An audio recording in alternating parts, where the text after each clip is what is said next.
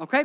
So let's jump in. If you have a Bible, would you turn to 1 Corinthians chapter 6? 1 Corinthians chapter 6 is where you were, you're going to be. Um, when I watched that video, many of you know that I spent years as a youth pastor, and most of the time it was really fun. I don't miss getting hit with pillows. Um, but there were and, and, there were other days where it was a little bit frustrating. Like i remember I, I, remember the first trip i ever did with middle schoolers we took these kids to a service project in pittsburgh and they spent the days out kind of doing mission stuff and working in homes. And then at night all these kids would come back. And it wasn't just our church's kids but like several churches. And so the staff the college students were like how do we entertain these kids and they planned a dance. And I thought, well, that's, a, that's kind of a fun idea. Let's see how this goes. Sweaty middle schoolers who just got to know each other. Let's see what happens. And they put them in a room, and the dance went great. And then they played this, um, like the slow jam song to which I know we have middle school teachers, and you just know you don't do that. Like, you don't do that at the middle school level. And, and most of the kids, it was like the parting of the Red Sea, you know what I mean? Where they're daring each other to go ask them to dance. But one of my little guys, like a sixth grade boy, I turn around and he's dancing Uh, very, very close to this girl as a slow jam song. I apparently was meant to be danced by a sixth grade boy with a girl that he just met the day before. And one of our leaders, I was like, and she was on it. She was at that, and she she grabbed that boy and, and she came back over laughing. And I said, What happened? And she said, I told him, I said, leave room for Jesus. And she said, he looked at me as sincerely as he could because he had no understanding. He, he was not walking with God. And he looked at her and he goes, Well, if Jesus doesn't want her, can I have her? Dead serious. I don't miss those days of youth ministry. The other days I don't miss is when I would get a call from a parent that said, Can we have a meeting? Because if we were having a meeting, teachers, you know that like typically parents aren't like, Hey, thanks for all the awesome work you're doing.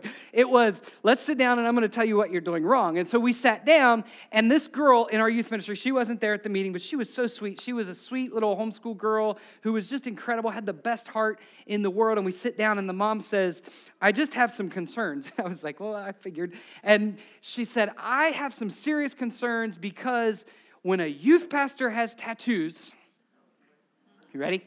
I only had like two at that point, and they were they were they were small. And she was like, when the youth pastor has that, and both youth pastors' wives have body piercings in their noses, she said, This is the most worldly place I bring my daughter to. To which I, in all my pastoral care and wisdom, said, That's not a good thing. And it wasn't my highlight reel, but it was a moment that was unkind but I thought about that this week as we are in this series called Wonky, right? And we're in this series where we're looking at how do you follow Jesus when you don't like the church? Like, if you're new with us here at New Community, I'll just tell you right up front, I'm the wonkiest one in this place. And so, if you can get past me, you're, you're going to be okay. But, but what, what I think we've been realizing over the course of this series is that many of us have had bad, hard, painful, crazy, chaotic church experiences. And we are taking the time over these weeks to build a survival guide for those of you who would say, I don't have a problem with Jesus, it's the church that I can't stand. It's the church where I've seen people be too hypocritical or people be too judgmental or it gets too political or too condescending. Whatever it is, we feel it. And my question as we start today is this. In that moment, that, that sweet lady said, This is too worldly. How many of you have ever had that word thrown at you? Or that word spoken to you or something shared with you, it just seems too worldly. Maybe you've talked with someone and they've said, it's just too worldly. The music you're listening to is too worldly. The show you were watching is too worldly. The beer that you're drinking is too worldly. I don't know what unworldly beer is. There's too many material possessions. It's too worldly. When that mother said that to me, when she identified our youth group as a worldly place, what she was passive aggressively communicating was that she couldn't fathom how I would have tattoos as a youth pastor, how two youth pastors' wives thought body piercing their noses were okay. What she really meant by worldly were the things that she didn't want her daughter doing, partaking in, practicing, saying, or engaging. Now, here's the problem with this. In every church that I've ever been a part of, in every ministry that I've ever helped lead, in every Christ follower I've ever dealt with, here's what I've realized. When we start to speak of the worldly things, when we start to call things worldly, we all, every single one of us, tends to mean something different. Some of us think that if we watch R rated movies, or some of you grew up, it was PG 13. You just don't cross into the number zone. Like, if you watch those movies, then you're too worldly. But those folks were setting those rules and maybe gossiping in the pews of the church more than anybody else. Some of us think that, that music that doesn't come straight off of K Love is too worldly, but these folks are also desperate for the new episode of Game of Thrones to come out. Pick your toes up, I'm coming. Others think worldly means being on the wrong side of the political aisle. Some of you think that if you touch alcohol, you're headed straight for hell, but you have an addiction to Starbucks and McDonald's that's gonna kill you long before the beer. It's just gonna happen. You see, we have this concept of worldliness like the mother that I talked to, but most times, I would argue every time, it is self defined rather than God defined. We're defining it by self and not by God. And that's a problem, and I'll tell you why. Because in this room right now are some folks who would say, I don't follow Jesus for that reason. I don't want to say, I don't, I don't say amen, but I'd amen that because I've been in churches and they had too many rules. Don't drink, don't listen to bad music, don't watch bad stuff. We used to say, don't drink, don't chew, don't date the girls who do. Hang on to that. Don't dress other than in long skirts and turtlenecks. Modest is the hottest. You ever heard that sermon? That's a good youth pastor line. Whatever it was, you were fed a narrative that said if you broke any of the self defined worldliness rules, God would be upset with you, God would be angry at you, God would be disappointed in you, and God might even throw you out of his place. And you understand this. Many of you, you would say, I'm not a Christian because of these very things. See, the problem is when the idea of worldliness is self defined, there's no consistent standard of how to follow Christ. Some things are okay, some things are not. And as you walk up the street with six churches on it, you have to figure out what rules exist in each church. What is defined as worldly in each church? What is not defined as worldly in each church? And for the non Christian, listen, I'm, I'm speaking to those who don't follow Christ, for your friends who don't follow Christ, for you. You would say, how can those churches all serve the same Jesus if the rules keep changing. It's just wonky. You might not say wonky. Now, here's the reality where this has left us as a broader culture, and it echoes back centuries. You see, this debate is not new. This is not just a Christian debate. This is actually a religious debate, a philosophical debate, and that has touched many worldviews, many faiths. You see, what has happened is we have these views. One of these views I want to represent to you with my biggest weight in my house. You now understand why I'm small. The other debate that I want to represent to you is with these baby party hats. I asked my kids for party hats and they gave me puppy party hats. There are two words philosophically that we could echo back to. The first is a word called hedonism. Hedonism is a view that says go after pleasure, maximize your pleasure, minimize pain. Whatever it costs you, get as much pleasure, as much happiness, as much instant gratification, as much joy as you can. Some of you are like, I'm at that table, let's go there. Then there's this view called asceticism that's spelled funky, but what it talks about, what it echoes, is this Greek word of exercise or training. It's the table of discipline. It's the table that says when it comes to things that matter, we have to discipline ourselves. We have to get rid of all the physical pleasure. We have to avoid the bad parts of the world. And so we have these two tables that we're going to talk about today. But the thing is, among these two tables, for every religious system, for every philosophical system, for every church you've ever been in, we function somewhere on the spectrum between these two tables. So some of us drift into churches. We love the party churches. Everything's okay, just do what you want. And then some of us go to the church, or you grew up in the church, or you have nightmares about the church that said there's 10,000 rules, and if you break one of them, God's done with you. No one has amended me yet. I figured at that point we might get one. And so these two views create this spectrum that relates to us when we talk about the churches that we've experienced that have hurt us, that have seemed chaotic, that we've struggled with. Because most believers view somewhere on this scale. You could say it this way every church I've ever experienced, every church you've ever been in, has some kind of view of what they would put on this table and what they would put on this table. And depending on where you show up, what's on the table might change. What is too worldly? What's just enough? What's okay? What's not? Are you with me? Are you awake today? 11 a.m. Three of you. All right. It is super common. Now, here's the thing. When I talk about the mom who criticized the tattoos and the piercings, many of you, most of you in the room are like, that's ridiculous. Why would she think that? And you scoff at it. However, it's super common today also that many of us want to say all of our Christianity belongs on this table. Everything is okay. There are no guidelines, there are no designs, there are no things that we should keep off of this table. And the problem with that is we're missing some of the biblical pieces of this, this, this debate. So, trying to figure out life between these two tables is incredibly difficult. But here's the good news this is not a new debate. This is a debate that the church has screwed up for centuries. Yay! Here we are. When it comes to navigating whether we should spend our time at this completely open table with everything we want to have uh, and do and think and say and be, or we want to spend our table at the table of rules and discipline and restraint and all that, this is not a new conversation for those who would follow Jesus and specifically for the body of believers that calls themselves the church. In fact, if you were to read most of the New Testament, if you were to read the letters of Paul that he wrote to the churches as the pastor, as the church planter, he deals with this, I believe, in almost every single book this tension between legalism and freedom. In fact, I had a really hard time not trying to preach to you the entire New Testament today. I didn't. I only picked four chapters, so you'll get out of here by 1:30, okay? He confronted it, and he confronted it with the tension between truth and grace. And I want to pick up today in 1 Corinthians 6. 1 Corinthians 6 is where we're going to be. Paul is writing a letter to this church, and he's dealing with two incredible topics that I know all of you love. And so we're going to remove our weight, and we're going to remove our, well, we're going to move the party hats to the other table. And I'll explain why in just a minute. Because the two topics that Paul deals with are sex and food. Amen? Are we ready? We're going to dig in. 1 Corinthians 6, look at verse 12. Here we go. Paul says, in quotations, I have the right to do anything, you say, but not everything is beneficial. He says, I have the right to do anything, but I will not be mastered by anything. You say food for the stomach and the stomach for food, and God will destroy them both.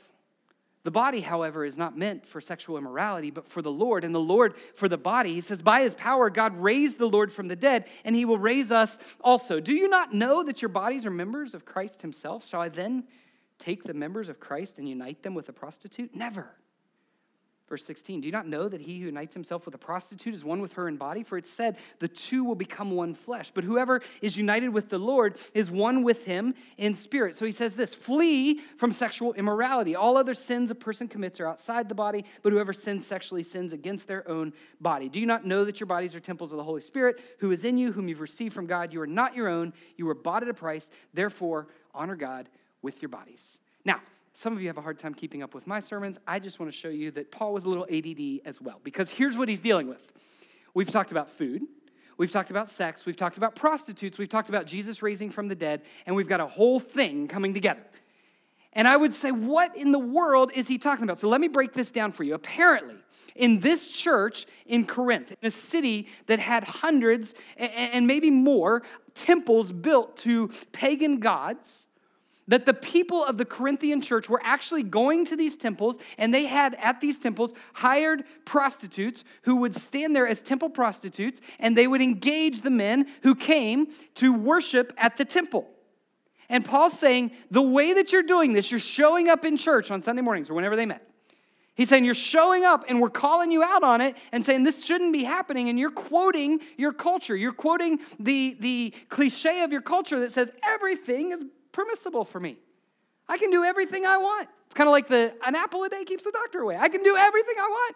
It doesn't matter. And Paul says, you have a right to do anything, but it's not always beneficial. Paul's engaging the two tables. He says, Of course you have freedom. Of course you can, you, you can live freely and do whatever you want, but there's also discipline that's required because not everything is beneficial. He says this table of food and this table of sex we have to deal with. So I'm going to deal with the sex table and the food table today. Are you ready? Let's set our sex table first. And I'm going to say that a lot, so you got to deal with it in your uncomfortable level. So it's candlelit, of course, right? Are you with me? That's that's the sex table. Some of you are like, really? No, I. you got to have chocolate, ladies. Amen? Okay. Good bottle of wine. If you grew up Baptist, we got sparkling grape juice. and you have your sex table set.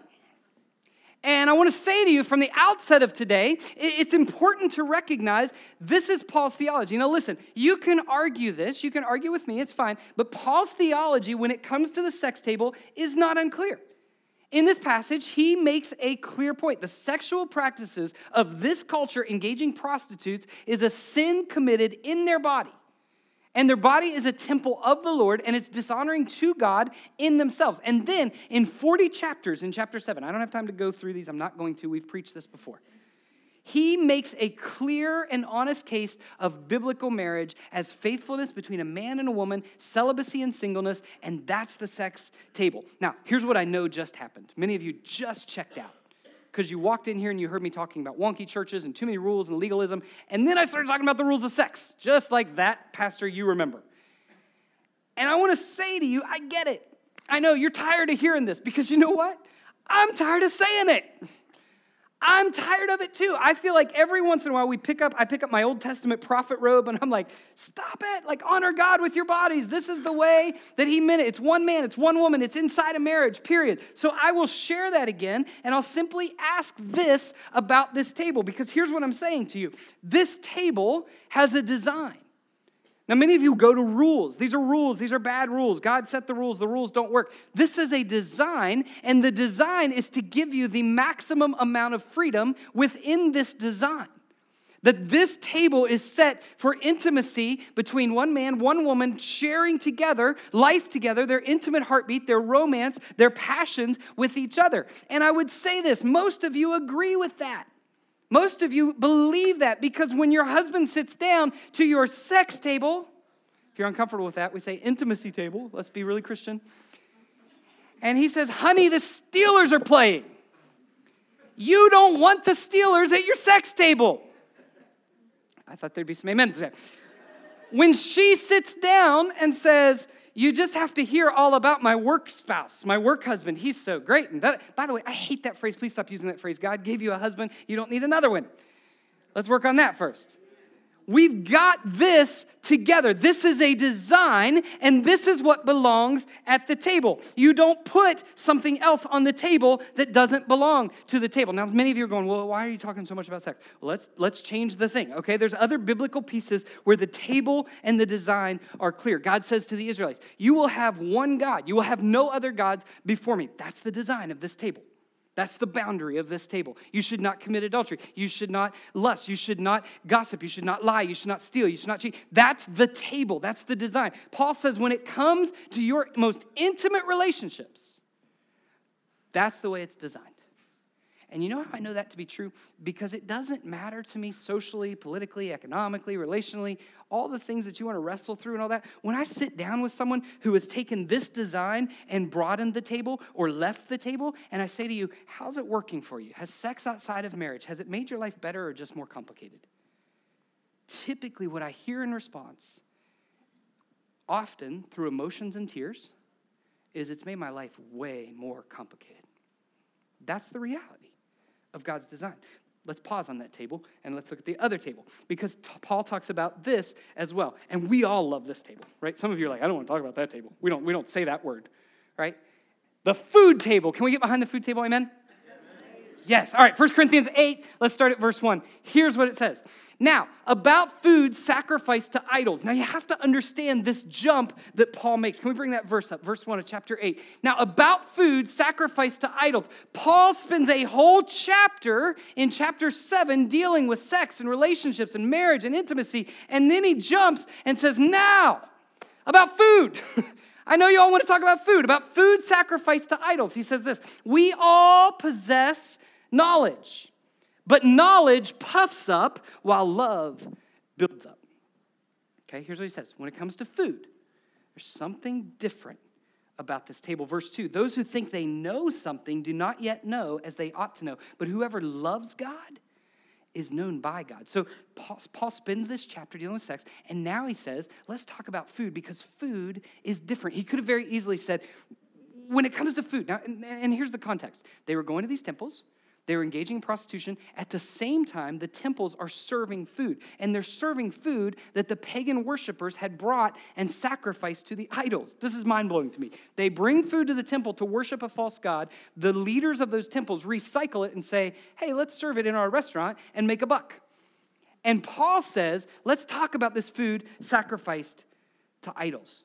And he says, this table is not the same as love. There's no, there's no set rule. There's some, there's some grace in this. Look at verse 4. So then, about eating food sacrificed to idols. We know that an idol is nothing at all in the world and that there's no God but one. For even if there are so called, quote, gods, whether in heaven or on earth, as indeed there are many gods and many lords, what he's talking about is not that there actually are other gods, but that in the Corinthian culture, they understood their leaders, their heroes, to be lords or gods. He says, For us, verse 6, there is but one God, the Father, from whom all things came and for whom we live. And there's but one Lord, Jesus Christ, through whom all things came and through whom we live. Now, this is so good because Paul says, You got this table. Let's deal with this table. Now he says, This table is a little bit different. He says, Let's talk about this other table, the table with idol food. And he says, First of all, let's just understand there's no real other gods. So that fear that you have, are we giving something to the other God? There's no gods. You need, you need to reframe the question. He's actually countering the polytheistic culture that worshiped many gods. Verse 7 of chapter 8 says, But not everyone possesses this knowledge.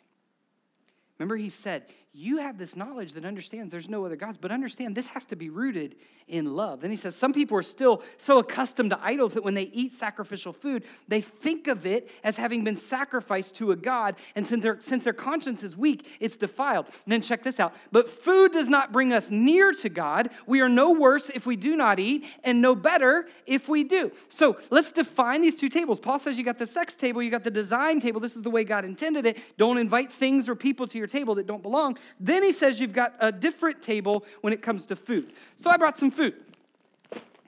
First thing I did this morning was order two hash browns at McDonald's. They were blown away.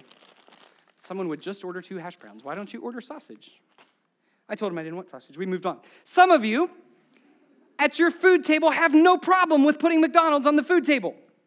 You have no problem. You love you some McDonald's sweet tea. Amen. Some of you are actually repulsed that there's a McDonald's bag in the same room that you're in. Some of you, if you go out for a run and you get really thirsty, you're to be Gatorade Frost, crisp and cool. That's who you're to be. But some of you would say, running? You're crazy. I'm a rock star. And that's where your food falls. Some of you say, well, we are healthy in my family. We are skinny pop. We are vegan, gluten free, organic, all natural and you're going to write a book and you're going to change the world because even Jesus was vegan. And I just want to say to you, I'm not going to buy your book because I like meat. Because some of you say, forget the skinny pop, we're going Ruffles, mozzarella, and marinara, which has to be healthy because that's all real. And some of you have very strong feelings about spam or no spam in your life. See, Paul says at the food table, there's room for options. There's room for freedom. There's some kind of grace and some kind of gray area that remains over this. He said, This, this is different than the design table. This is different than the intimacy table. There's something different here. And when you deal with these two tables, you have to deal with freedom. You have to deal with what theologians would call Christian liberty. See, the food table has these areas where there's this thing called Christian liberty, and it ultimately comes down to your understanding of freedom, of grace, and of conscience. Now, for them in this day, it was food, right? It was food sacrificed to idols. But aren't you glad that we don't have that today? No churches debate over whether you should have alcohol. No churches debate over how we should feel politically about certain things. See, we have gray areas in our culture, don't we? You wrestle with these things. You wrestle with the language that you use or the media. Wow, what, what should you watch? What kind of content should you take in? How should you process these things? See, there's a lot of room on this table, Paul says. And, and he says, What happens on your table? If your table, you would say, I will never have spam on my table then that's a matter of your conscience, but you don't get to say no spam for any follower of Christ's table. Somebody tweet that. That's just memorable. See, we have room on our table for different perspectives, different intakes, different outputs, and there's Christian liberty in that. But now, watch what Paul does as he teaches about this in chapter 8, verse 9. He says, Be careful, however, that the exercise of your rights does not become a stumbling block to the weak.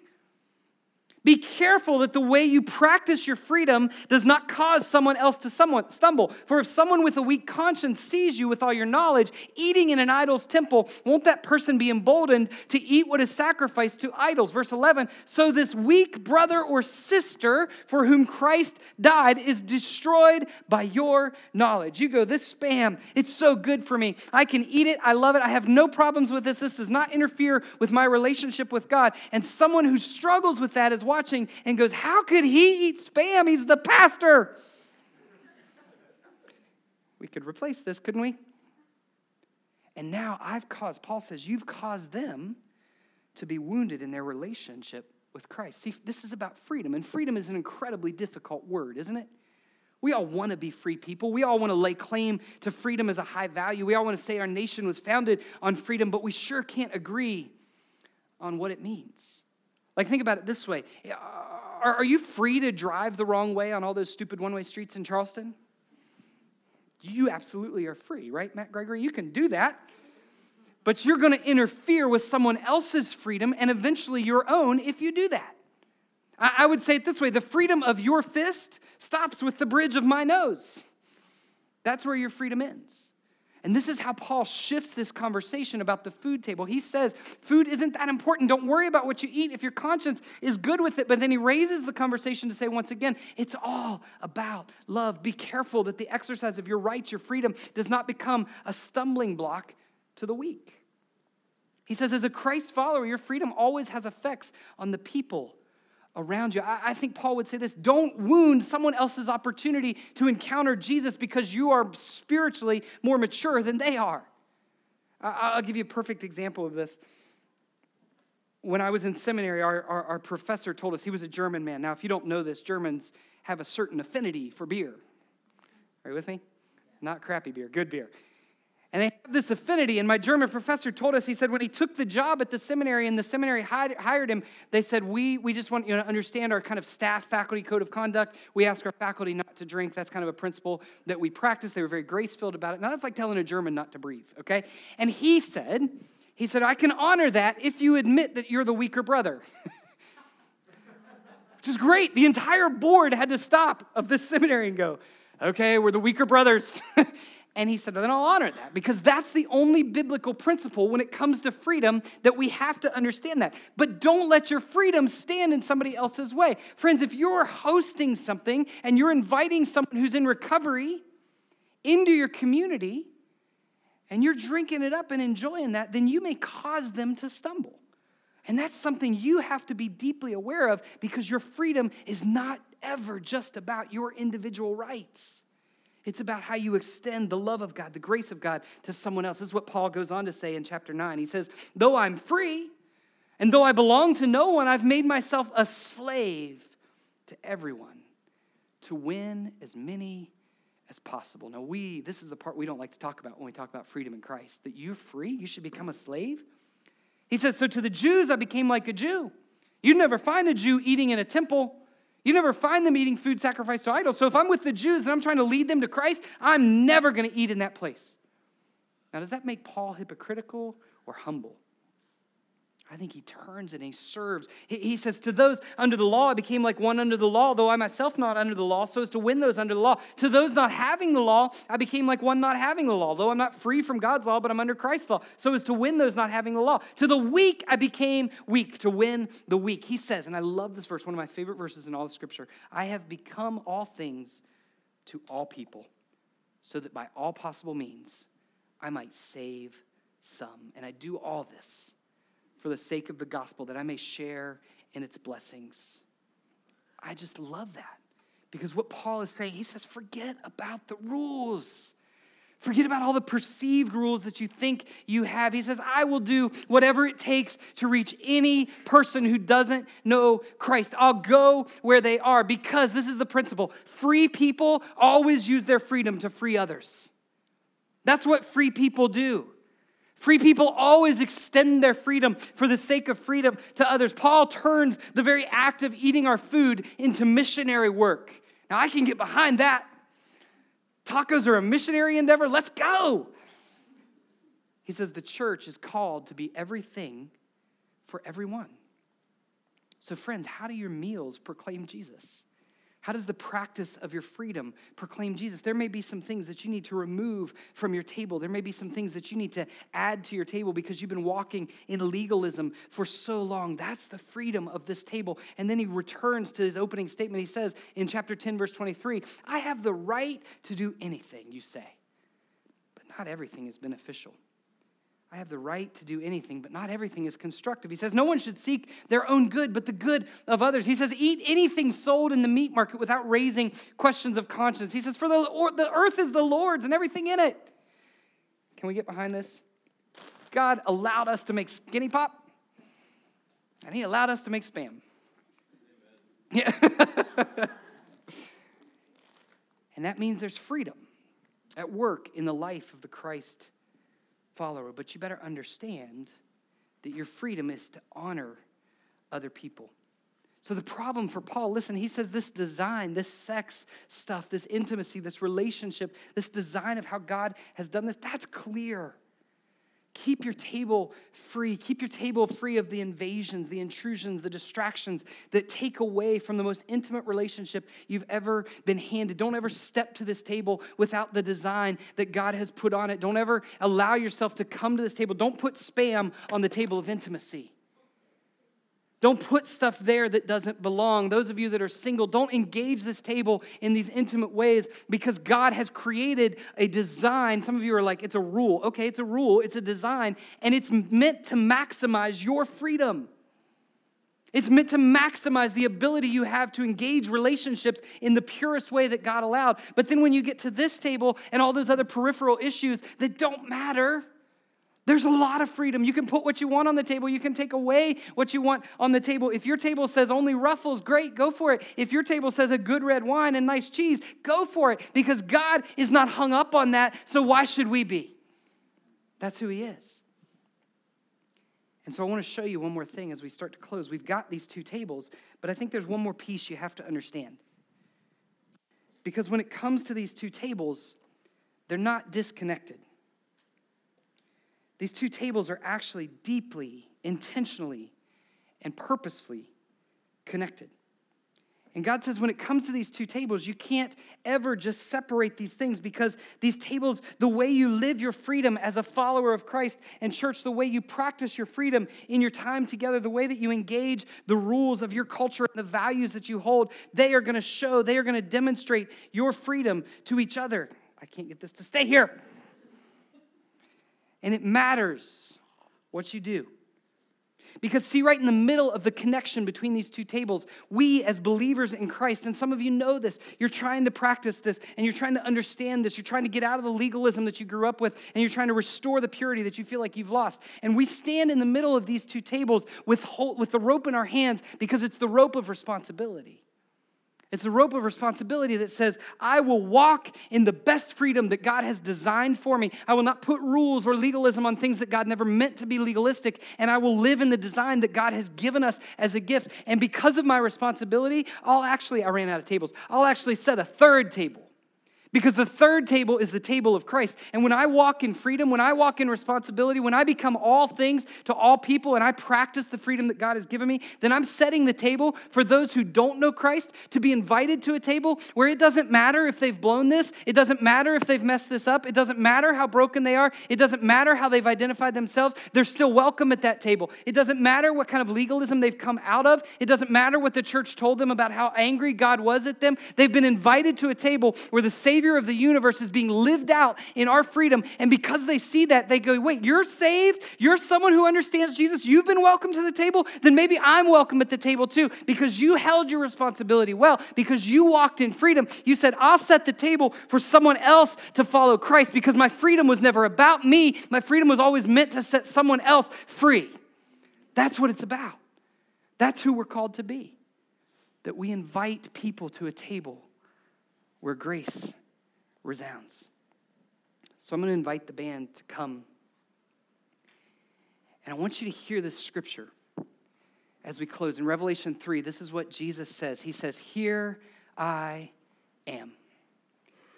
I stand at the door and knock, and if anyone hears my voice, now listen, if you hear my voice, Jesus says, and you open the door, I will come in and eat with that person, and they with me. You know what this paints in my head? This paints Jesus sitting down at this table and going, Spam, really? Okay. That's how you're going to connect with me? Okay. I'm there. I'm good. I, I, I, get it. I know you're coming out of leave. Maybe that church kind of blew it for you. They were wonky. They messed it up. I don't like that word wonky, but, but I will go with it. But they messed that up. They gave you too many rules. You just feel like God's been mad at you the whole life. I, I'd like to have some ruffles with you. I'd like to sit down and kind of talk over some of that stuff. I'd like to hang out with you and kind of dismantle some of those rules because God's never been as angry as you think He's been. I'd like to invite you out of that. And then I think maybe Jesus steps up to this table. And it's funny because we think the same perception at both of these tables. We think God's mad at us. And I think God's sitting down going, Man, I know this is hurt. I know that your loss of purity and the way you've practiced relationships, listen, I, I'm not angry. I'm heartbroken. Remember that I'm the Savior, Jesus says, that wept. I wept. Remember that I'm the Savior, that, I, that I, I'd like to be your most intimate partner. The only other person who belongs at this intimacy table is Jesus.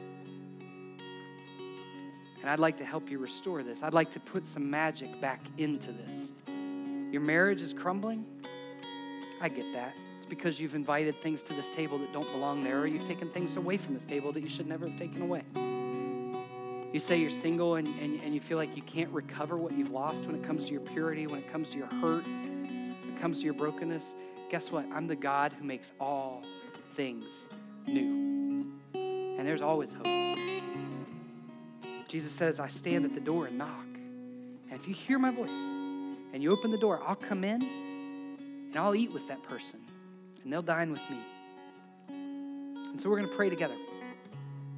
And I just want to pray for three groups of people. First, I want to pray for those who would say, this intimacy table, this design table, this table of relationships, the way God meant it to be, I've kind of messed that whole table up. I've tried to yank the tablecloth out from under it and not spill anything, and it's all broken. And God, I just want to pray for those brothers and sisters, those sons and daughters of yours who would say, when it comes to the design of relationships in our lives, God, and it may not be sex, it may be just broken friendships, it may just be broken marriages, it may be just hurt caused from abuse and fear and shame and anger and bitterness and things that we know when it comes to our relationships, we just have a really hard time letting go of. And so, God, I pray for my friends. I pray that they would experience your grace, God, that even in this room, they would feel you pulling up a chair beside them to say, Let's reset your table. Let's talk about forgiveness. Let's talk about grace. Let's talk about the fact that there was a woman who was caught in the very act of prostitution, and I didn't throw a stone at her. I didn't condemn her. I gave her new life. And so, Father, I pray that that happens in this place right now. And God, I pray for the second group who would say, I've, I've, I've had too many rules on my table. I've had a hard time getting out from under legalism and getting out from this feeling of feeling like God is just ticked off at me all the time. And I feel like that's what Christianity meant was rules. And, and, and God, would you just show up in their lives and say, man, there's grace, there's freedom, there's so many things that don't matter. And you can just rest in that. You can rest in that. And then, Father, I just want to pray for those who are here who would say, you know what, I don't follow Jesus. Maybe I've never been a Christ follower. But this table of grace, this third table of grace, makes a lot of sense. And today, I just know clearly that I need to follow you. And in our church, this is what we do. Nobody's looking around. I'm praying for you. I am not going to embarrass you. I just want to affirm that that's going on in your heart. And I would just love if you'd make eye contact with me. If you're saying, today, I mm. want to just put my faith in Jesus. I've never done that. And today is the moment that I feel like this table of grace is finally for me. And if that's you, just make eye contact. I'm going to pray for you, and that's going to be the end of this prayer. I promise. Anybody. Amen. Amen. So if that's you, just pray this in your heart and your mind and your own words. God, I want to cross this line of faith. I want to know what the table of grace means, and I want to take steps to deepen my relationship with you. Father, show me. Show me how to go after you. Show me what it means to be loved by you, to have a new identity in you, and to walk in freedom and love and truth and hope so that this world gets better because I'm a free person. Father, we believe your son died on the cross. We believe he rose again. And today we put our trust in him. Lord, it's in your name we pray. And everybody said,